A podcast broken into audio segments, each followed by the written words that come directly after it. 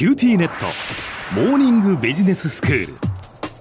今日の講師は九州大学ビジネススクールで組織行動とリーダーシップ論がご専門の松永雅樹先生です。よろしくお願いします。よろしくお願いします。先生、今日はどういうお話でしょうか？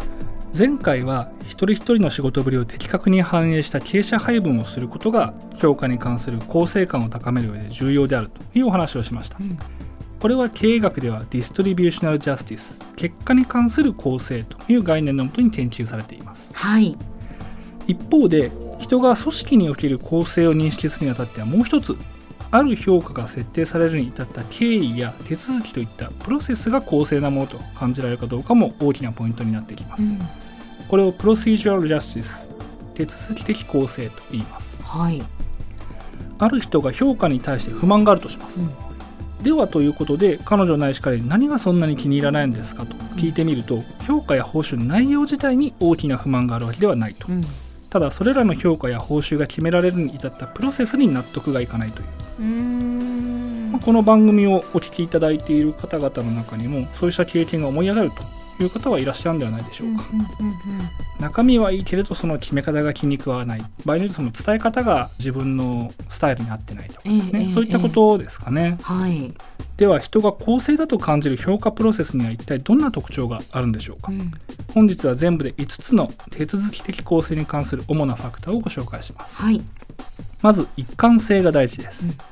状況や評価者の属人性に左右されず、どんな状況であっても誰が評価する場合であっても同じ内容の評価になるとなれば一定納得感が得られますよね。そうですね。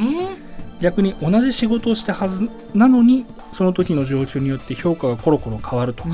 あるいは誰が評価するかによってその評価がまちまちであるとなれば、そこでなされる評価を公正なものだとは感じにくくなってしまいます。もちろんそうですね。誰が評価をするかで変わってしまうと、じゃあこの人はいい評価をしてくれるからやっぱりこの人に査定してほしいっていうことになりますもんね。そうなんです。大学なんかのテストなんかはまさにここを気にしているものでして、例えば評価者はもちろんですし、テストの試験官が誰かによって点数が変わるというのはこれは大事ですよね。その部分をいかに担保するかというのがまず一つ。2つ目は利益相反や偏見の抑制。これどういうことですか？はい、評価をする人に何らかの利益相反が疑われてしまうような構造というのは評価に関する公正感を損ねます。利益相反というと利益に相反すること。その通り。例えば課長が部長の人事評価を行う、そして課長自身もその上司である部長に評価される、この時にもし部長が課長を評価する際の項目としてチーム全体のコスト効率が含まれており、その計算にチームの人件費もカウントするとしたらどうでしょうか。はい、この場合構造上課長は部下のボーナスの査定額を低く抑えるインセンティブが働きます。ボーナスの支給額を下げればチーム全体の人件費をその分カットできる。そうすると見かけ上はチームのコスト効率というのは良くなりますので、課長自身の評価は上がる可能性があります。そうですね。こうした状況では実際に課長がそういった思惑を持って評価を行ったか否かに関係なく、部下から見るとこれは本当に公正に評価されたんだろうかという疑いが出てしまうので、公正さが損なわれるということになるでしょう。なるほど。3つ目は情報の妥当性。利益相反の疑いがなく終始一貫して評価がなされたとしても、もしそれが誤った情報あるいは適当ではない情報に基づくものだとやはり納得感はないですよね。重要なのはこの場合の妥当性というのが評価の受け手の観点から見たものであるということになります。例えば営業成績を見て評価するというのは一見妥当に思われるかもしれませんけれども、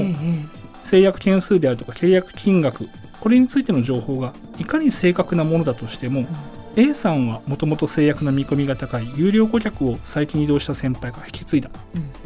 一方で B さんは手強いライバルがひしめく激戦区を担当していると、こういったことが評価の際考慮されてなくって、例えば契約件数であるとかその時の金額だけを見られたとなると、おそらく B さんはそれは妥当な情報に基づいて評価されたとは感じない。そうですね。ということになります。明らかに自分の方がやはりその努力をして勝ち取ったものなのではないかということですよね。そこで人事を評価する側は、いやいや契約件数であるとかそこの金額というのは客観的な数字で誰が動かすわけでもないからというふうにいくら言われて、そのこと自体は確かにそうですねとなったとしても、やはり公正だとは感じないということですね。4つ目は修復可能性といって、一旦なされた評価に対して受け手の側が不満や疑問を申し立てたり再審査を要求したりする権利が確保されているかというものです、今の例でいくと B さんがいやちょっと待ってくださいと、私の担当しているエリアにはたくさんこういったライバルがいてその中でこれだけの数字を出しましたというふうに言えるかどうか、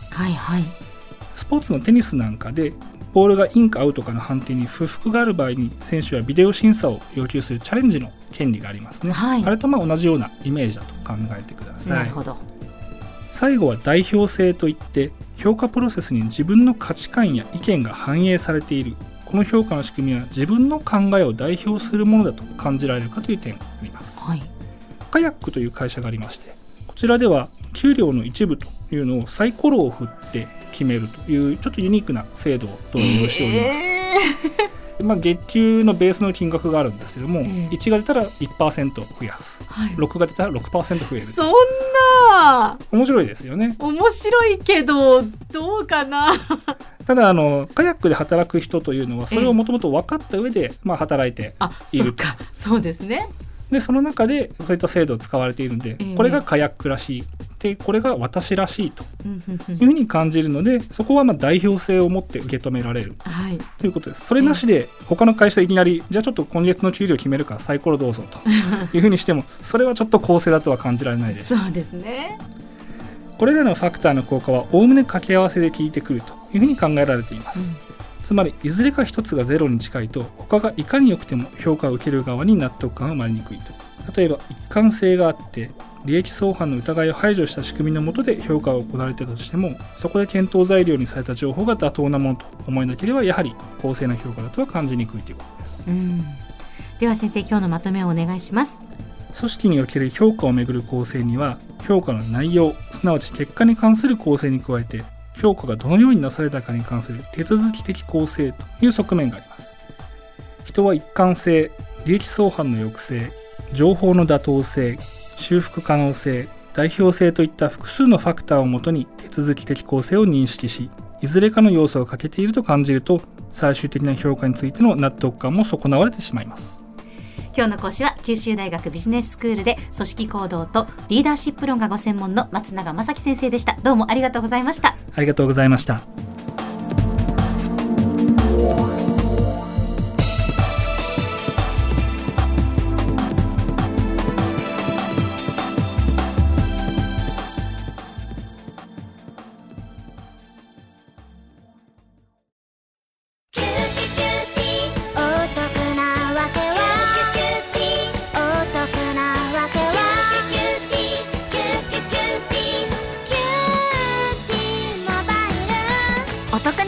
キューティーモバイル、月々税抜き990円からお近くのショップまたはウェブへ。